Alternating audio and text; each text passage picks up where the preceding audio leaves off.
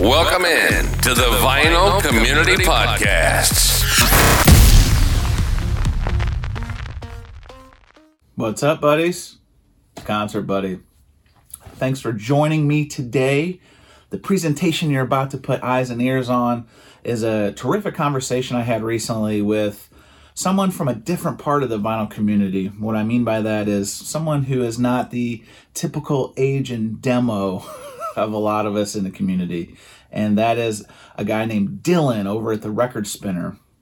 Dylan's a younger guy, but man, he knows so much about music. Just the times I've interacted with him blows me away with just his recall and his subject matter expertise, not just in a particular genre, but just if you get talking on a topic, he's going to bam, bam, hit you with a bunch of the, the fast facts, which is always impressive, especially for a guy who, admittedly, as we'll learn, has only really been collecting vinyl since about 2014 and only been doing the YouTube thing since about 2018. So we'll get into his background of learning about music, learning about the physical format of vinyl, etc., etc. I also want to talk with Dylan because he works in a record shop, which, if you're like me, sometimes you may daydream and wonder, man, wouldn't it be cool to work in a record shop, to own a record shop, all that stuff. So we kind of hear firsthand his experience of somebody who's super passionate about music, who actually gets to work in the store and, and, sees a lot of the things that maybe you and I don't see through YouTube, through the message boards, through the readings that we may peruse from time to time. Anyway, it's a great conversation. I really appreciate Dylan for taking the time. Uh, spoiler alert, you may be seeing and hearing more from Dylan on Vinyl Community Podcast. Cheap plug, bop, bop, bop. But anyway, I hope you enjoy this conversation. It was a lot of fun. Let's get into it.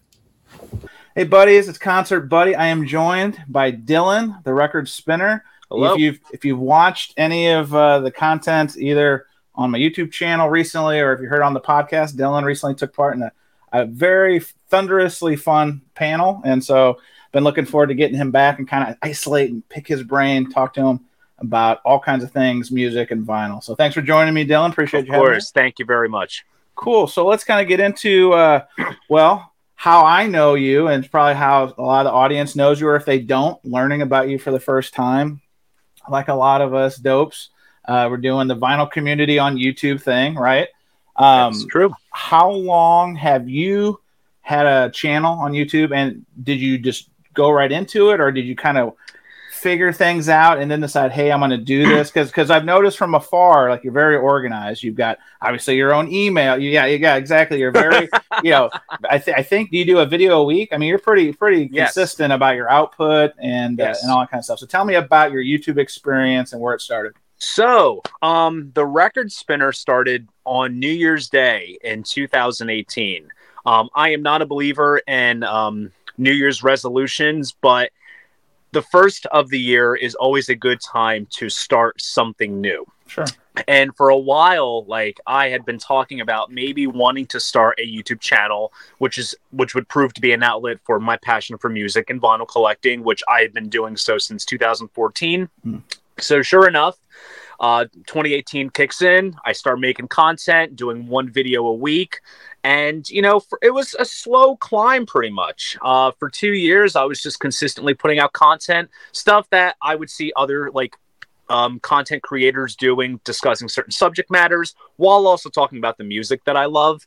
Sure. And, you know, it just kept doing that. And then in 2020, when COVID hit, I hit a thousand subs, got monetized, got sponsorships, and it's just been this uphill climb since then to where now this year in 2023, I celebrated my fifth anniversary within the YouTube vinyl community. So it's been it's been an ongoing rise since then, and it just continues to be, you know, going on the up. No, it's awesome. I think didn't you just recently hit six thousand subs? I something that? like that? Yeah, okay, yeah, yeah. I hit six thousand. I want to say sometime like last month, and then and then I looked today just before I went on. Um, I'm at like six thousand one hundred thirty. So they they say that once you hit a thousand, like it just breezes on through. And then here, you know, it took me two years to get to a thousand, and then three years later, here I am at six thousand. So it's it's crazy.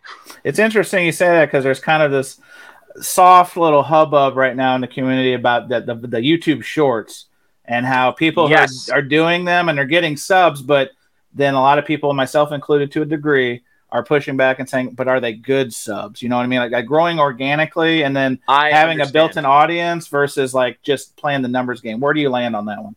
Um, so it's funny. I, to be honest, YouTube Shorts is the same thing as TikTok. Sure. basically. So what whatever I share on my TikTok profile, which obviously it all ties in with the channel, I just upload it direct to YouTube as well. And it's and it's funny you say that because one of my most viewed videos as of lately was something that I just cobbled together. It was like a little vinyl tech thing. Show this record, show this record. And I'm like, oh wow, there's all these views. And sure, I got subs, but it's like, are you really watching? So it's like, you know, it, the numbers look nice, but when you get down to the analytics, it's like, hmm, I don't know about this. So Yeah. Well, it's funny you said that because I'm, I'm sure a lot of uh, folks on YouTube can kind of relate. Is you put a lot of work in some of these videos and you're like really passionate about it, and then it underperforms or you know what what in your mind it's not as successful as you think but then like you said you just put something together kind of like a spur of the moment and then it's Yeah. rocket ship it's yeah, 15 seconds later, I'm just like, really? Like, I put effort into this. right right so 2018 when you started um, had you been like like me uh, my, my journey i've been kind of lurking for a while before i was like hey i'm going to do this and if so what were some of the channels that you really enjoyed watching that you really wanted to kind of connect with uh, learn from all that kind of stuff So at the time, I mean, I think for anyone that kind of starts out with starting a channel, VinylEyezz is one of the channels that everyone will Okay. probably reference. I was watching him a lot. Um, there was also um, Vinyl Rewind, um, great guy out of California. I was watching a lot of his stuff. His analysis videos very much are like an influence for me when I do videos on in-depth topic, you know, Sure. subject matters. Um, there was also another guy. Um, he went by the username Biosite One. Um, he was a big Kiss man. He's not. He hasn't been doing videos for some time, so I would watch him. So yeah, you're right. I was kind of lurking for. I would say a, a good couple of years before I decided to kind of work up the courage and sit in front of the camera and just go at it. And so that's kind of how that how my pre beginnings kind of stem from. and, and did it did, did your journey to youtube in the first place was it said you started collecting around 2014 if i heard that right Yes. was it was it more like looking for like-minded collectors learning best practices uh, new information that kind of thing is that what led you to youtube or was it just kind of like a It what's was going on here basically learning whatever I was able to learn in regards to like what turntables were good, what to use for storage, whether it's outer sleeves, inner sleeves. But of course, you know, to get a general gist of, you know, what people are into, because I think that's one of the distinguishable factors of the YouTube vinyl community is that while, let's say, someone like myself might do a video discussing turntables and sleeves and accessories, you know, we all have our taste in music. So I feel like all of us can be labeled as like the blank person like oh yeah that's the jazz guy that's the Mm. kiss guy. How ironic. And then all this and that. So so that's that's another way that i see it. It's all you know subjective down to taste and that just kind of opens you know your world up to whatever it is that that other person is into. Yeah no i can appreciate that. Uh, one thing that uh, viewers and listeners to our conversation here may know you from is something kind of you have kind of a unique lane because I think it's safe to say you're you're kind of against the grain demographically speaking. You know, the vinyl community by large is I'm going to say it so you don't have to. A lot of older white guys, right? You know what I mean?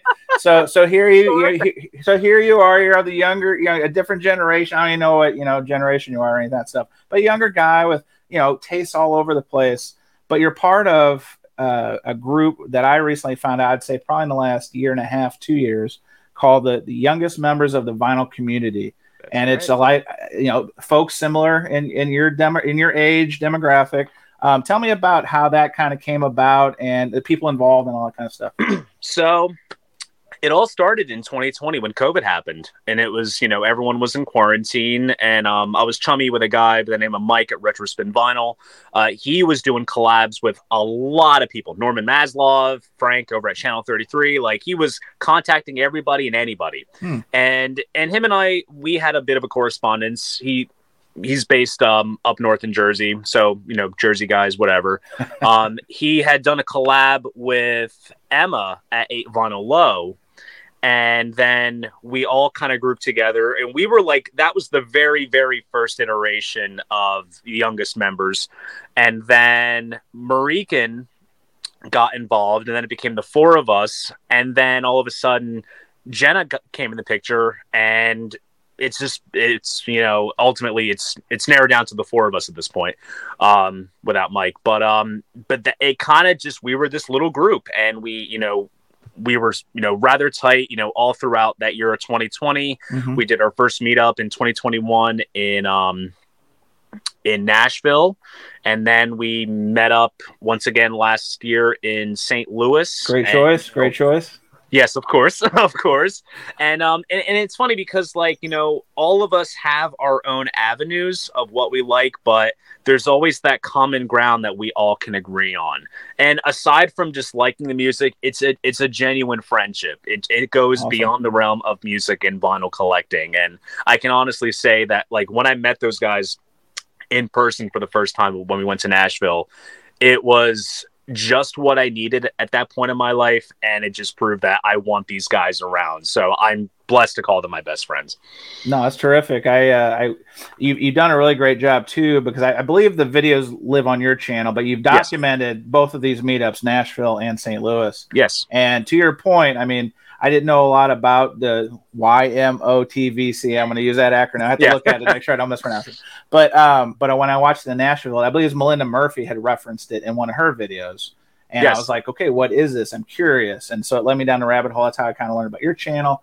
And to your point exactly, seeing when you guys first met up, like there was, it was definitely like very uh, genuine and and and honest. And you were very like, you know, like I wouldn't say giddy is probably the wrong word, but it was just like very, it was just very sweet how you guys like were just jiving from the jump. And like you said, it was literally the first time you guys had met. So Yeah. um, so I'm happy to hear like that was like completely authentic because you know like some of these people are making you know like we, we've talked about this offline before, but you know the people come into your your record shop, which we'll get to in a little bit, taking the pictures and stuff. Like you guys, it, it came across and it sounds like it's just very authentic. Yeah.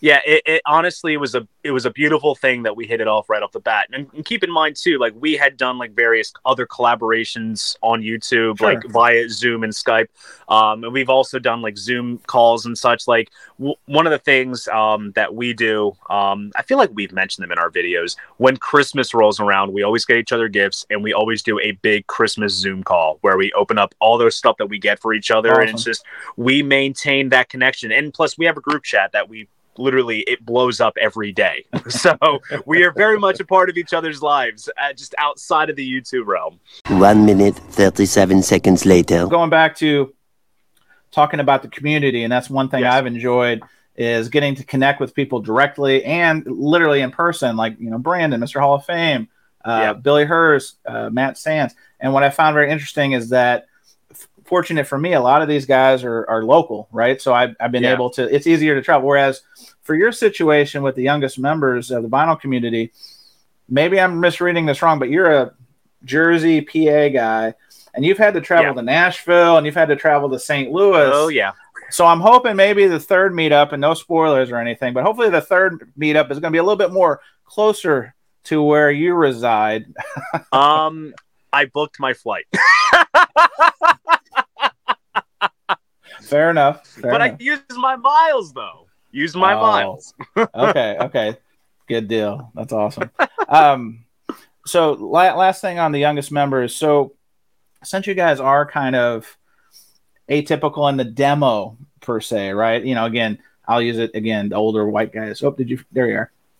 Um, what what is your in, in- impression of the vinyl community at large, especially like yeah, I don't know how I don't know what lanes or channels or other people you know that sort of thing, but just just from your perspective, being I'm, I'm assuming under thirty and been collecting you know less than ten years, it sounds like all those things. Like, what is your general impression Yeah. of the the things you've seen, the people you've encountered, etc. it is a unique um, congregation of people that, for as varied as the tastes may be, despite the similarities that you might find with other people that you're close with, there is one thing that binds us all together, and that's the love of music. And that music is a universal language that a lot of people can gel with. And I think that the YouTube vinyl community is a great outlet for yourself to be amongst your own kind, basically. So I, I see it as just a great wide span of people that, regardless of how different your, the tastes are or how similar, It Mhm. brings you together. And, you know, even like for myself, like if I was to watch a channel of someone that focuses in on a genre that I'm not too familiar with, I can dig the personality enough and actually be curious enough to check it out for myself. So, you know, it's still like a growing thing where I'm kind of Mhm. growing my musical palette more by discovering more stuff. So it's always a win win. Sweet. So let's let's dig into the the real minutia, the, the actual record collecting. So since 2014, where where did the inspiration to start collecting vinyl and music come from, and how big is your collection size? Let's just kick it off there. So my collection right now is at about 2,000 pieces. Okay.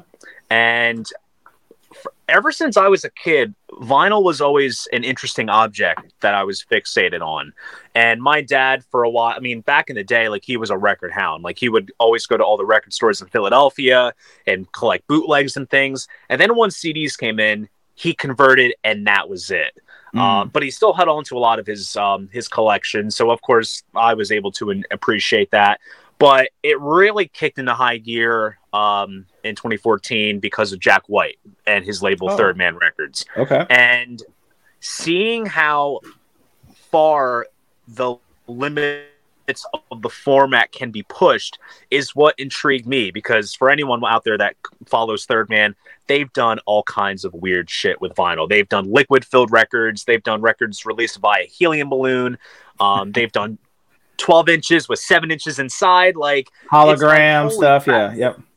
Yeah. And at the same that same year, he released his album Lazaretto, and the vinyl Yes. pressing of that is a must own for any vinyl lover because there's all kinds of bells and whistles. There's a record that plays, you know, inwards, backwards. There's locked grooves on the labels. Uh, Mhm, there's hol- floating holograms, dual intros. Like, there's a lot of magic going on on that record that just it fascinated me, and that seeing that and what it was able to, you know, what can be done with the format is what made me want to collect it.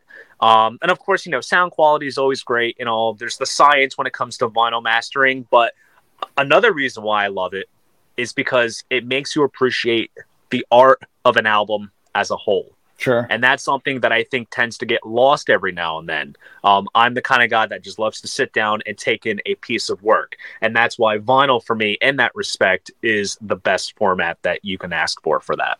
It's really interesting you said that because I think in today's society, you know, there's a lot of distractions, right? And I think you would think from the surface of convenience and accessibility that vinyl would kind of like not have a market because, you know, there's there's so much competition for our time and our attention span and that sort of thing. But exactly what you're saying, like vinyl does it physically requires you to Yeah. turn it over. It physically requires you to remove it from a sleeve, you know, that kind of stuff. So it's kind of it's it's it's interesting. And I think I just saw something here recently. It said vinyl outsold CDs for the first time since like I saw that today, 1987 yeah. or something, right? So it's it's just very interesting how it all is kind of organically come back around again. And it's it's it's younger people who have have really kind of helped float this boat because, like you said, there's there's people who changed with the formats. They changed their records to CDs or changed CDs to streaming. And some people held on to their vinyl or pieces of it, like you said, your father did. Um, Yeah. But to see this kind of resurgence in the, in the face and in spite of competition for attention, competition for time, all that stuff. I mean, to be honest, sometimes I do listen to records, but I also may like read something. You know what I mean? It just kind of depends on the music, right? But Sure. but but yeah, I think the actual, like you're saying, not only the the really cool stuff they're doing with vinyl, like talking about Third Man's a great example. Uh, not just the, the color variants or the, the all the little stuff that Third Man does is really cool, but you know the variants of you know obviously this is a marketing thing, but to get a different outer sleeve at Target or Indies or all that kind of stuff. Oh, yeah. so that's pretty wild. Um, so one thing we kind of talked about before we started was, and you're kind of wearing you're wearing a Kiss shirt, and this is one of the reasons I wanted to talk to you. Well, first of all, you want to tell the audience big, big news. I think it was this week, right? You locked in. Why don't you tell the audience probably best part of your week? I will be there at the last show at the Garden on December 2nd. Not the. Here's the thing they're not labeling it the last show ever. but look, at this point, look, age is catching up to them. Sure. So there's going to be a lot of poignancy behind this show. Um, I was very lucky to get a hold of a pre sale on Monday, the Kiss Army pre sale. and literally I was clicking everything that was coming up, and it took me ten minutes to get something. And I just I, I said to myself, whatever goes through is meant for me. So I, I could have spent three figures on seats, or I could have spent two figures. Spoiler: I have nosebleeds. I spent less than a hundred bucks, so it gets me in the building. Yeah. So I and and a lot of people are going to be at this show. A lot of notable people in the Kiss, you know, fan world, they will be there, and it's it's it's going to mean so much to just simply be present at that moment. And um, just like Gene said, when when he plays the last song, I will be crying like a six year old girl. That's funny. Now, again, and I've already exposed myself on our previous conversation. We did that live stream. I know some about Kiss, right? Is do you think is this last show is it going to be one of those opportunities? Because I've read some interviews about it where where Gene and Paul said, you know, they're talking about maybe uh, Ace and Peter come up, you know, that kind of stuff, and they've kind of been like poo pooing about. It. But I mean, they have to come up for a, a, song or two, right? Just to pay homage to give the fan service, but also their contribution they, to this. They have to. Ace, Peter, as well as Bruce Kulick. I think he was okay. the guitar player of the 80s going into the 90s. They have to get them involved at some capacity, whether it's come out at the very end for a big monster jam, rock and roll all night, everyone plays on stage, or at least like every living member that's still around, um, or like have Peter come out and sing Beth or yes. whatever. You know, something has to be done. You would hope so. To, you would you know? hope so because I mean, if you look at one example that came to mind when I was thinking about this was like Metallica's 30th they did in San Francisco. Yeah. They had they had the original bass player, then they had Newsted came back, you know, so they, yeah. they were really big on fan service. And I would like to think that after such a, a storied career and, and really leaning in on their fans, the Kiss Army, all that kind of stuff, that you would hope that they would do something like that. But when they, correct me if I'm wrong, when they got inducted to the Rock and Roll Hall of Fame, I mean, they didn't have Ace and Peter up there, or, or, did I hear that wrong? So the original four were inducted, right. and they went up and did, did their speeches. But usually with the with the Hall of Fame, there's like they will perform something. They did not perform. Right, and that's what I read. It Paul had said it'd be a disservice to our guys who are have been in the band the last twenty years to then just have Ace and Peter. I, I personally, for myself, look, not to go off on a tangent. All the times I've seen Kiss, it's been with Tommy Thayer and Eric Singer. In my opinion, they are worthy of wearing the makeup. It's the characters that live within this brand, this empire that Gene and Paul created. Yep. But even for myself, for someone that has idol, look, let's let's face it, the original Catman and Spaceman, Ace and Peter. It would be nice to see the original four play something together. Just given the fact that that is the roots of what this all became. Sure. So I would like it if and if for some god knows reason it didn't happen, then you know what? I still got my money's worth. That's fair. That's fair. So along those lines, being you know under 30 like you are how did you connect with kiss and, and in general like how do you how do you feel you connected with this these legacy artists that were well before your time some before my time you know what i mean that's a good question so with kiss um in 2000 and it's funny we're talking about the end of the road tour back when they did the farewell tour in 2000. it's all about branding. It's all about words. The, the, as as a rewriting of history, sort of, they call it like the farewell of the original lineup, which sure, whatever. But anyways, um, VH1 was the sponsor for that tour, mm-hmm. and VH1 at the time when it was quality music entertainment, um, that was on all the time in my house when I was two years old, going on three and they would always run kiss segments. And it just caught my eye because out of everything else that i was subjected to like at the time some of the big albums that came out were um, santana's supernatural with that uh, that hit single Rob smooth Thomas, yep. Thomas. Mm-hmm. red hot chili peppers californication you know? I i would see music videos of all these bands that were dominating at the time. And yeah you know mm, guys together in a band playing that's cool. Kiss comes on tv and i'm like whoa makeup, armor, platform heels. The music kicks ass. I'm like, I like that. And, you know, it showed me the significance of giving people their money's worth simply and also it was the music got to me because like there's home movie footage of me like bopping around singing rock and roll all night and just you know loving it to death so it just became this continuous thing and you know like you know most people will say, you know, they're superheroes. So I always looked up to those guys in that respect with the personas. But of course, the music was great. And then as I got a little older, you know, seeing all the old concert films and then Mhm. seeing them live finally, my love for them just com- grew and grew and grew to the point now where with you know with what's going on with the end of the road and some of the other kiss events that have been going on i won't go in crazy detail about it Sure. it not in a way it rekindled my love but it made me closer to them once again and i always say that like you know for as much as i've always loved the image and the music if you look into the lyrics the whole ideology of self-empowerment believing in yourself for someone who's in his mid 20s trying to navigate through the murky waters of adulthood sometimes you need that affirmation and hmm. that's where kiss comes into play for me on a personal level No, I love hearing that. That's really cool.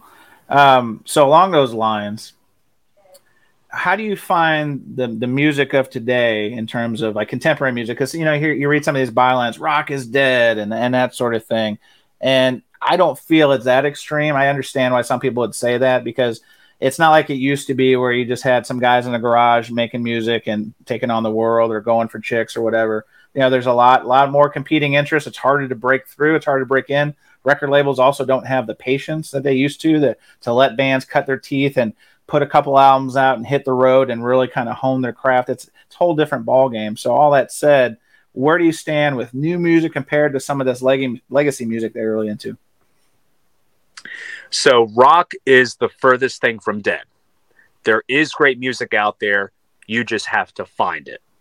Because in this day and age, I mean, sure, you can take a band like Greta Van Zeppelin, I mean Greta Van Fleet, and see what I did there. I see you Um, there. you know, look, I, I like Greta Van Fleet, but I have a few bones to pick. But anyways, like, sure, like you know, there's bands like that that are making their prominence, and there's even that the Italian band, uh, Måneskin, that has that song "Beggin" that's been really booming. You know, there's all those bands that are kind of almost, you know, tipping a nod to some of the older genres of the day and older artists. Uh, but even like a lot of the smaller labels, one of my favorites is uh, Riding Easy Records. Uh, kind of like a, a label for all like stoner and doom metal type stuff.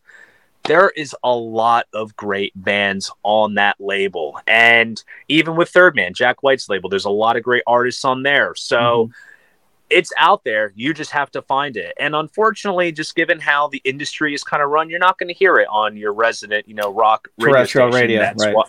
That's where. That's why satellite radio sometimes is a good option, or just simply just being in the know of you know music fan circles and just hearing about bands and things, which is where the YouTube vinyl community comes into play. Because if one person talks about it, it enables you to check it out for yourself, and you learn something new and fresh. Yeah, that's a great that's a great uh, transition back to the YouTube piece because there's been a lot of music that I've discovered, good and bad, that I've gone down those rabbit holes and, and, and I've spent some money at record stores that in hindsight I probably eh, you know that kind of thing. Sure. But but it's exactly what for the reasons you're saying because terrestrial radio is so commercialized, so homogenized. I mean, it, it's you know it's the Jack format, it's top forty, like the true like what KROQ in LA used to be is not what it is now. Or even Sure. here in St. Louis, we've got KSHE, which is I think arguably one of the longest running rock stations in the country. But even they're they're different. You know what I mean? Because obviously they've been owned by three different conglomerates Yeah. since then, all that kind of stuff. So yeah, that seems to be the struggle is how to find these artists, and conversely, how do they break through the algorithm? How do they break through? Because a lot of it, for lack of a better word, is on them to kind of make themselves known, and it's you know get in a van and try to play everywhere and, and try to book yourself, and it's it, it's it, it, I think it can be pretty daunting if you're a, a new band or new artist. it's it's very daunting given the climate that we're in right now because right now touring is the biggest revenue stream for artists to That's really right. break it. They have to cut their teeth on the road and that's how they that's how they build. But also on the other hand too, we live in this world of social media where you have things like TikTok and this and that where a song can trend on there and that just blows up. For example, granted this band has been around for a long time, the band Ghost their song "Mary on a Cross" trended on TikTok, and now oh, it's now like almost. I, I say this with all due respect, a hot topic kind of crowd, and it just it subjects a lot of people to it. So Mhm. you know, there's advantages to the new practices of marketing and social media that really does build up to a band's success outside of the usual avenues of whether it's sales, touring, streams, whatever you want to call it. No, it makes sense. So that's a good transition. So talking about new music, old music. Uh, one of the reasons I wanted to bring you on and really kind of dig deep with you is, is you work at a record store. The, uh, Yes, the rock the rock shop is that the name the rock shop That is that right? correct. Yes. perfect perfect three locations Jersey Pennsylvania all that kind of stuff so Yes. I would think from the outside, somebody is still getting to know you. I would think that's got to be the that's a, a dream gig or a dream job right now at this point in your life. Is, is that is that the case, or is this something that you can see yourself doing for years, or having your own shop? Or tell me, what first of all, tell me what you do there, and then tell me, you know, in terms of being around music all the time, is it is satisfying? Is it as enjoyable as somebody from the outside would think, or is it is it kind of blend? It just depends on the day. Um, so I would say in terms of the experience, it's been phenomenal. I literally go to work and listen to music all day. Perfect.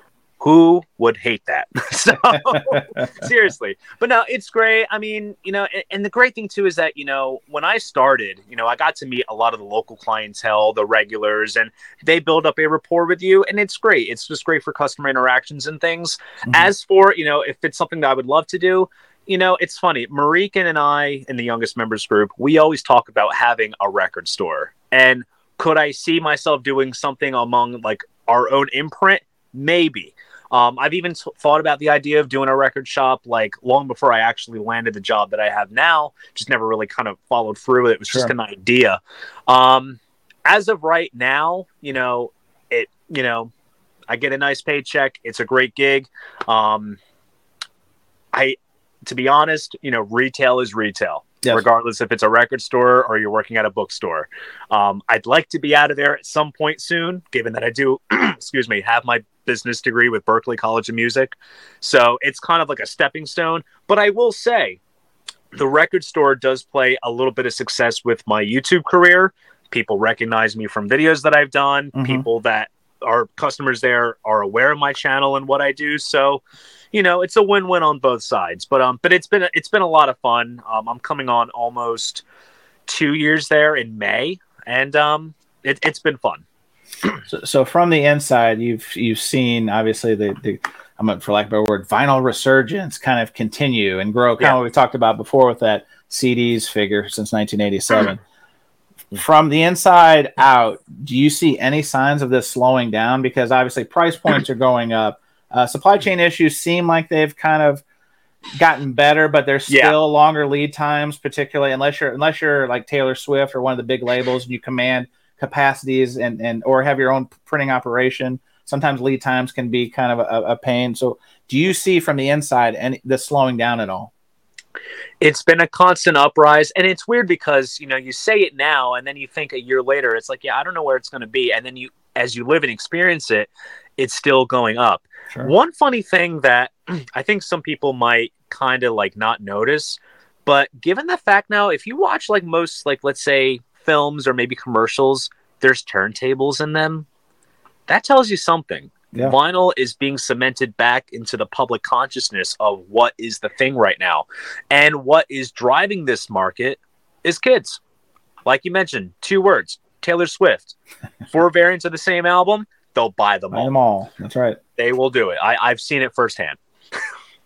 Yeah, that's wild. Um, so that's good news for people who are just getting into this or have been in been in it for a while. It's not it's not slowing down anytime soon because I mean it's like anything else. I think it was last year there was word about you know Universal was taking up their prices and you know like with any kind of uh, mass market operation, if one does it, the others soon follow, and they're testing price elasticity, all that stuff. And you know, in fairness, I've heard a lot of collectors this year that I've talked to. We all kind of say the same thing, like maybe we're going to kind of be more conscientious with our or with our spend, right? You know what I mean? Quality Sure. over quantity. There's probably less risk taking. We were talking about that before, like you know, trying new things and that sort of thing. But Yeah. now that in some instances a single LP is coming out plus 30 sometimes 40 dollars depending on you know if they they'll throw in a gatefold or you know they'll, they'll try to put a little it's kind of like a new car they'll put a, a little bells and whistles to help drive that price point up so it'll be interesting to see i mean I, I hope it continues only in the sense that i firmly believe that without this resurgence if you will a lot of these titles that are from the back catalog and the vaults would not be seeing the light of day and i think that benefits everybody because if you are somehow talking about satellite radio, you discover a, a Garrett Siracho, for example, uh, only put out one album, 19, you know, early 1970s.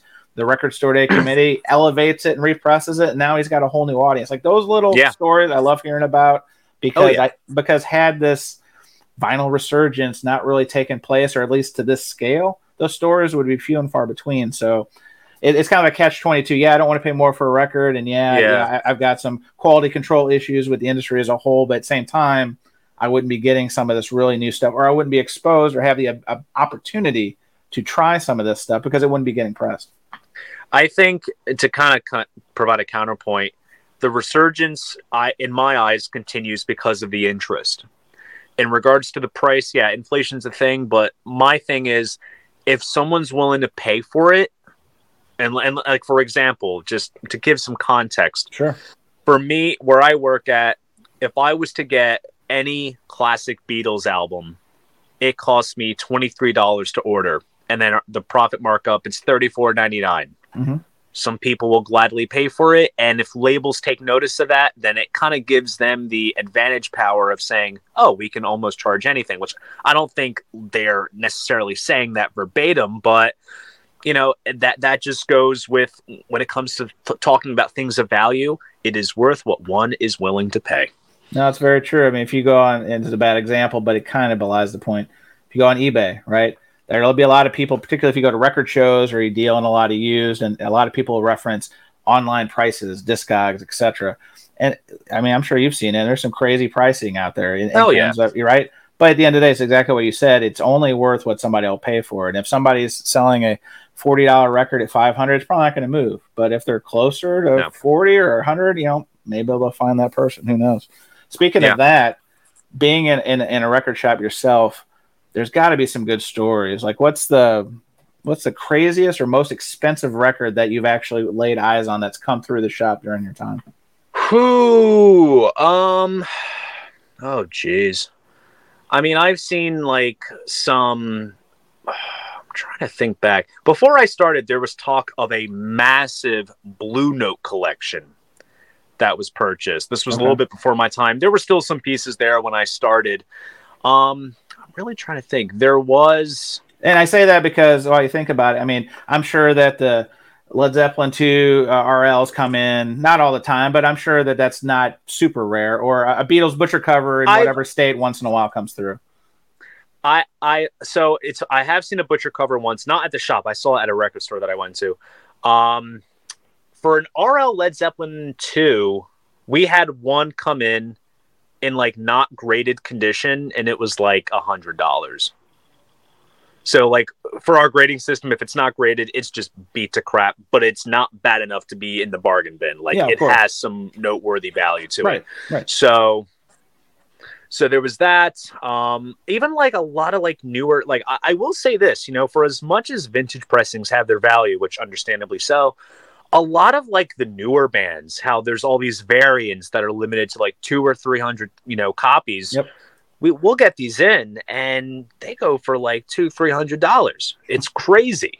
It is absolutely nuts, which plays into the resurgence. If there's five colored copies, excuse me, of whatever, they'll buy it.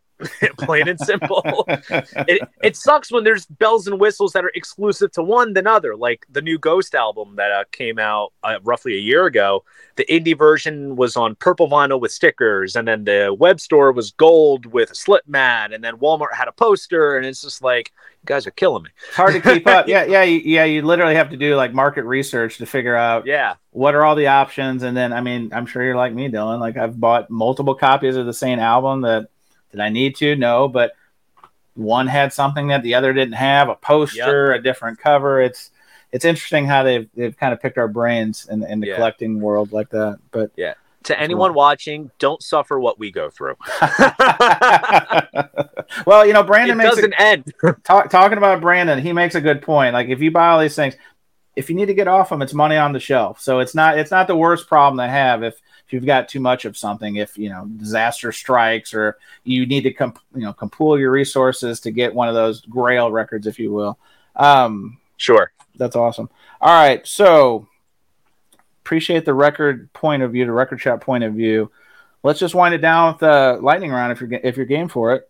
These are just some Yeah. very simple, easy questions, fun. Probably tie it back to some of the things we've already talked about. But um, along those lines, with your particular collecting journey, what was your favorite or most memorable find? And that can be not necessarily, but your most expensive record or the, the record that you like said, oh shit. And I say this because watching the last uh, youngest members of the vinyl community meetup, you guys went to a store near, I believe it was near Emma's ho- hometown that you saw a, piece, a Kiss piece that you were just like in awe of. So I don't know if that's it, but Yep. along those That, lines. To be honest, you took the words out of my mouth. In, My in bad. terms of it, so just to provide just a small bit of context, so it was a vinyl pressing. Um, it was a 2003 pressing of Kiss Symphony Alive 4. Um, it's only gotten two official vinyl pressings. 2003, and then they did it in 2014 for the Kissteria box set, which is exclusive to the set. They didn't release it uh, separately. Um, I said to myself on that trip, I said, I want to find two Kiss Grails. I want to find Sonic Boom and Kiss Symphony Alive 4 because those are like two big holes. Granted, I have unofficial Sonic Booms, but I want an official one. of course. Uh, so sure enough, saw it in a glass display case, and it was one. Of, I remember I was like, "Oh my god, holy shit, I want that!" Oh my god, like I, it was just genuine. so like even Emma was like rolling the footage, and you just see me like Yeah. like yeah. like that and it was so genuine and look i i paid $200 for that record and it was the best 200 bucks well spent I, I, I can appreciate that and I can relate. gratifying It's, gratifying gra- it's gratifying. Yeah, there, there's no regrets, as, as as some people would say. that's, That's right awesome. Um, so along those lines, or a similar kind of question, if if I said to you, Dylan, money is no object, licensing is no object, uh, it's just, there's no there's nothing there's no barriers to making this happen. What would be an album that you would love to see pressed to vinyl that's never had a vinyl treatment before? Ooh, that is a good question. I am going to go niche as hell with this. And Okay. this kind of harps in with my childhood. One of my favorite book series was Lemony Snicket's series of unfortunate events. Kind of gothic steampunkish kind of vein.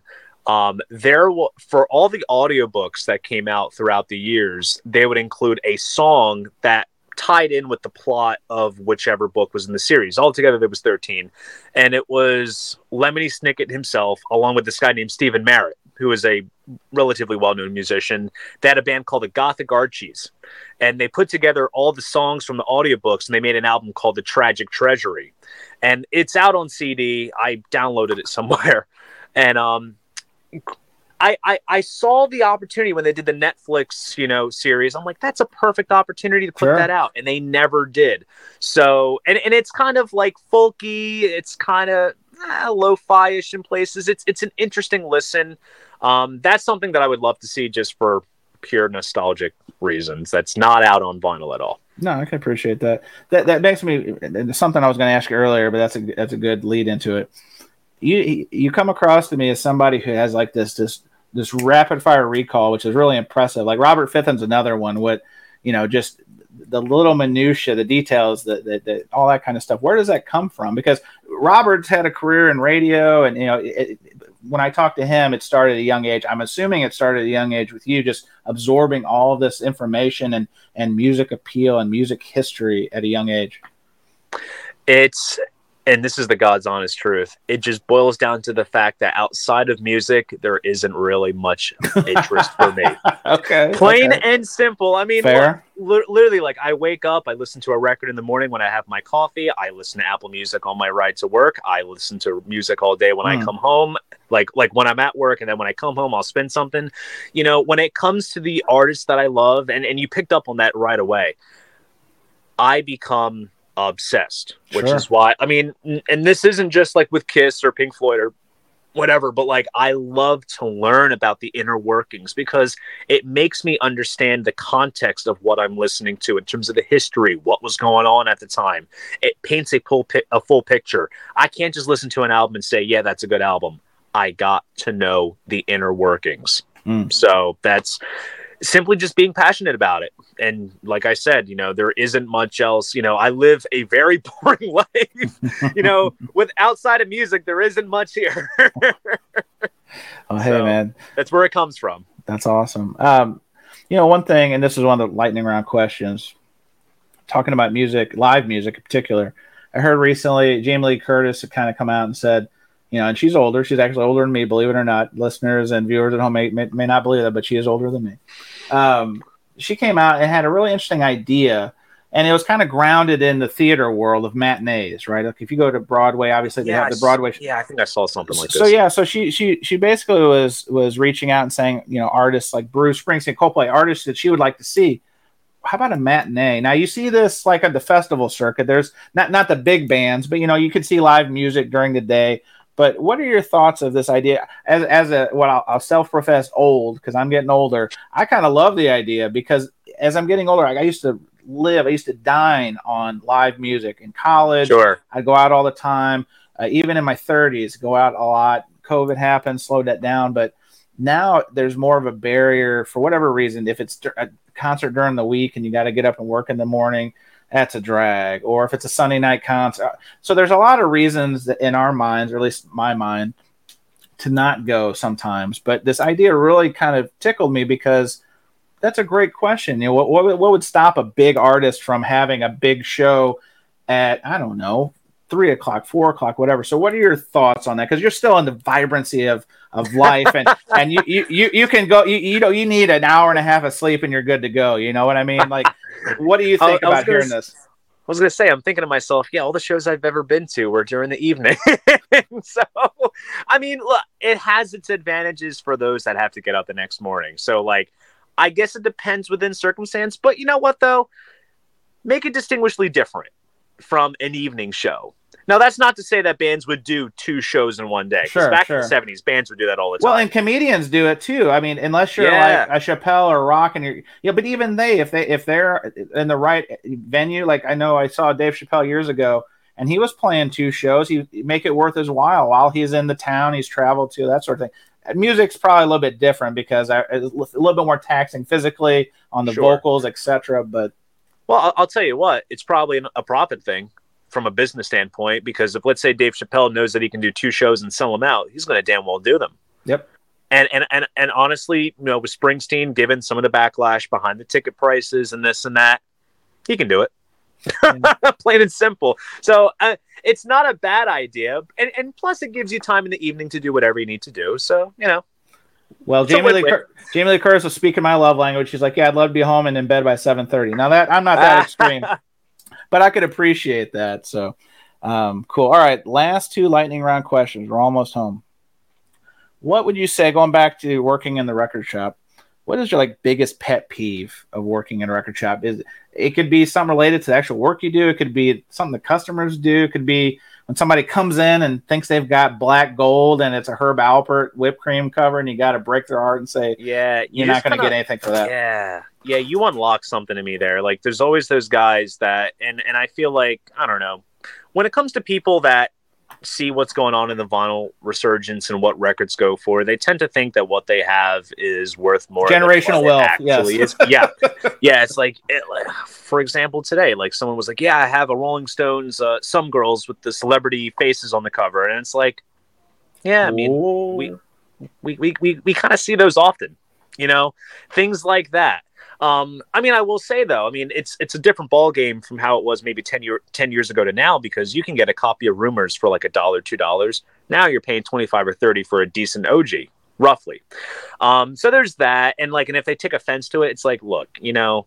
if you want what it's worth sell it free market. Yeah. N- name your price. If you're trying to get it out of your hands, we'll get you fast cash, but understand it's a business. We got to make our profits.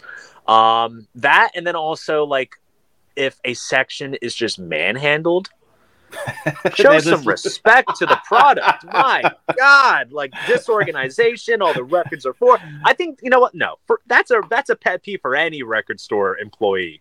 Just to see everything just leaning out, and then like just some sections just get more abused than others. So and it's just like Jesus, like it creates more work for us to have to reorganize it, and it detracts everything. You know, it's can of worms. No, I, I could appreciate that because like some of the record stores I follow online, Noble Records comes to mind. Yeah. You know, it's a crime against humanity. All the records are leaning Always, for yeah. But even you know, it's funny. Like if I'm at a record show, it's not just exclusive to record shops. Like people at the record show will go through records in this leave, and you know the whole crate's about to tip over because all the weight is. Sh- I mean, it, these people. I don't know. I think it, it comes to uh, nature or nurture, and that's a whole other conversation. I guess. Basically, moral of the story is show some respect. yeah, yeah. Don't don't be a jerk. Cool. All right. Well, Dylan, we made it. The home. We are here. We are the, the precipice, the end of the lightning round. Yes. And I, we kind of touched on a little bit on it before, but this is the one I kind of thought about. Since you are younger, persuasion, like in ten years, you know, if you go on dates or whatever, they're like, oh, which, what, what, what do you see yourself doing in five years? What's your five year plan? Stuff.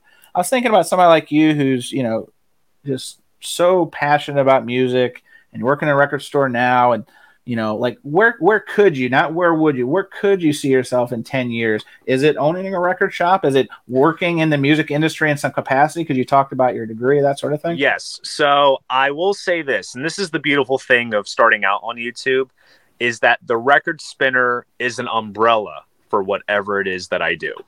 Um, I do dabble a little bit in journalism. I write for a website called VW Music. Um, real briefly, um, last summer when I was on when I was in St. Louis, I was writing articles while I was in bed because there was this big massive Kiss video dump that was going on. Whole backstory behind it. We don't have to go into crazy detail, but I was writing a bunch there, and I was also writing album reviews, conducting interviews, and obviously my column is called The Record Spinner. Um, I won't discuss this matter too much. Um, it, it, didn't evolve into anything, but I was in contact with a local radio station, um, and I was going to have my segment be record spinner, rock block, whatever it was going to be called. And then the logistics of it just didn't really kind of get off the ground. So working in the realm of radio is another thing too. Um, when it comes to my sponsorships, people look at me as an influencer. Now, what avenues of work that can lead into is whatever. Um, I still see myself being involved with the vinyl format and music in general um, at some capacity in the enter- in the multimedia business, basically, because that's okay. more or less what I do between film and videos, writing, and wanting to do something in the radio realm and broadcasting. Which I have some ideas for a, a, a prospect that you'll see when that happens. I'm cooking up something. Oh, so, cool. um, but in turn, uh, yeah, I don't know. Maybe a store, maybe have my own. It's it's the store aspect is one of those what ifs because I've been doing retail for almost what 10 years. I want to enjoy my holidays. Seriously. Well, it's funny you said that because it seems to be a common thread from the, the, shop owners I know and the ones I've noticed from afar that if you own the shop, it all starts and stops with you, and you got to be hitting the pavement, getting those collections, following up on those leads. And while I'm sure it's rewarding and, and you sure it's helped build a great collection because you see the things that sometimes don't even make it to the floor, it seems like a lot of work. And that's been something because my wife has been saying, like, why don't you open a shop? And, and, you know, like Billy did it and all these other people. And, and the reality is, for, for different reasons, but the reality is it's a ton of work. And it, I, I would not want my passion to be dampened and all for music as a whole. Um, sure. By making it really feel like work, because it will be work. There's no doubt about it. Now, you know, there's the people that say that thing. Oh, if you do what you love, you don't work a day in your life. Yeah, yeah. Tell that's, somebody who's working twelve hour days and oh yeah, missing holidays, right? See, that's a valid point right there. But do you know what keeps my love for vinyl and the whole thing itself thriving while working in a record store? Discounts. No. well, that's always nice. No, do you know what it is? No, shoot. Going to other record stores. Oh, okay getting out of the norm. There's a number of record stores in my neck of the woods that I will gladly make the pilgrimage out to, and it makes me enjoy my job just slightly more. Plain no, and simple. While my job has all the advantages, I still always show my love to the other shops. And plus, sometimes, you know, depending on demographics, some people might have stuff that they'll bring in there that I never really see at my shop. So you never know. There's always that variable. So let's put a cherry on top of this Sunday because you made me think of something. Talking yes. about going to other shops, what would you yes. say outside your, your your normal market and call it bi-state, tri-state? What's the, the the coolest shop that you've seen through traveling? Obviously, Third Man Records was one. Okay. Um, there was another shop that I went to in Nashville with the youngest members. I think it was called The Groove, I believe. The okay. I forgive me if the name is wrong, but it was a record store set up inside a house. And was it was it Grimey's? No, it wasn't No. Grimey's. We we Okay. did go to Grimey's though. Okay. Grimey's was cool, Okay. but it, it was a place called I think it was called the Groove. I, I I might have the name wrong. I apologize, but if you watch if you watch the documentary, you'll see it. but um, they completely like gutted out the house and they turned it into a a retail storefront. So that was cool. I'm trying to think about St. Louis. The coolest shop, uh, Riverbend Records. oh, naturally, naturally. Bi- Billy's shop was awesome. I picked up his album that he had for sale there, the Kiss Pinball Machine. I dropped some good cash there. uh, great selection. Um, I'm trying to think of what uh, vintage vinyl in St. Louis was great too. I was just there tonight. Um, yeah. Yeah. Um, there was another. What was the other shop? Uh, when I was in Las Vegas, I went to uh, Zia Records, Zia. Mhm, mhm. uh, which was great. Um, God, the Rabbit Hole Records, and um, it's in Pennsylvania. The the town is escaping in Greensburg, Pennsylvania. It's this little like hole in the wall type place. You can go go down these stairs. It's right underneath, underground. It's it's a really cool shop. Um, places like that, and and that's one of the things like I love too. Like if I travel out to a new area. You know, I will scope out the shops and just, you know, obviously it's a video making opportunity, but also it gets me out and, and it makes me uh, check out and see what's there. Yeah, no, I, I'm same way. Anytime I travel for work, pleasure, whatever, I do like to map out record stores. It's not a must, but it kind of is. Only for kind of what you're talking about. It gets you to different places you probably wouldn't normally expose yourself to. Oh, and there's a lot, and it, it yeah, finding cool records is is you know awesome.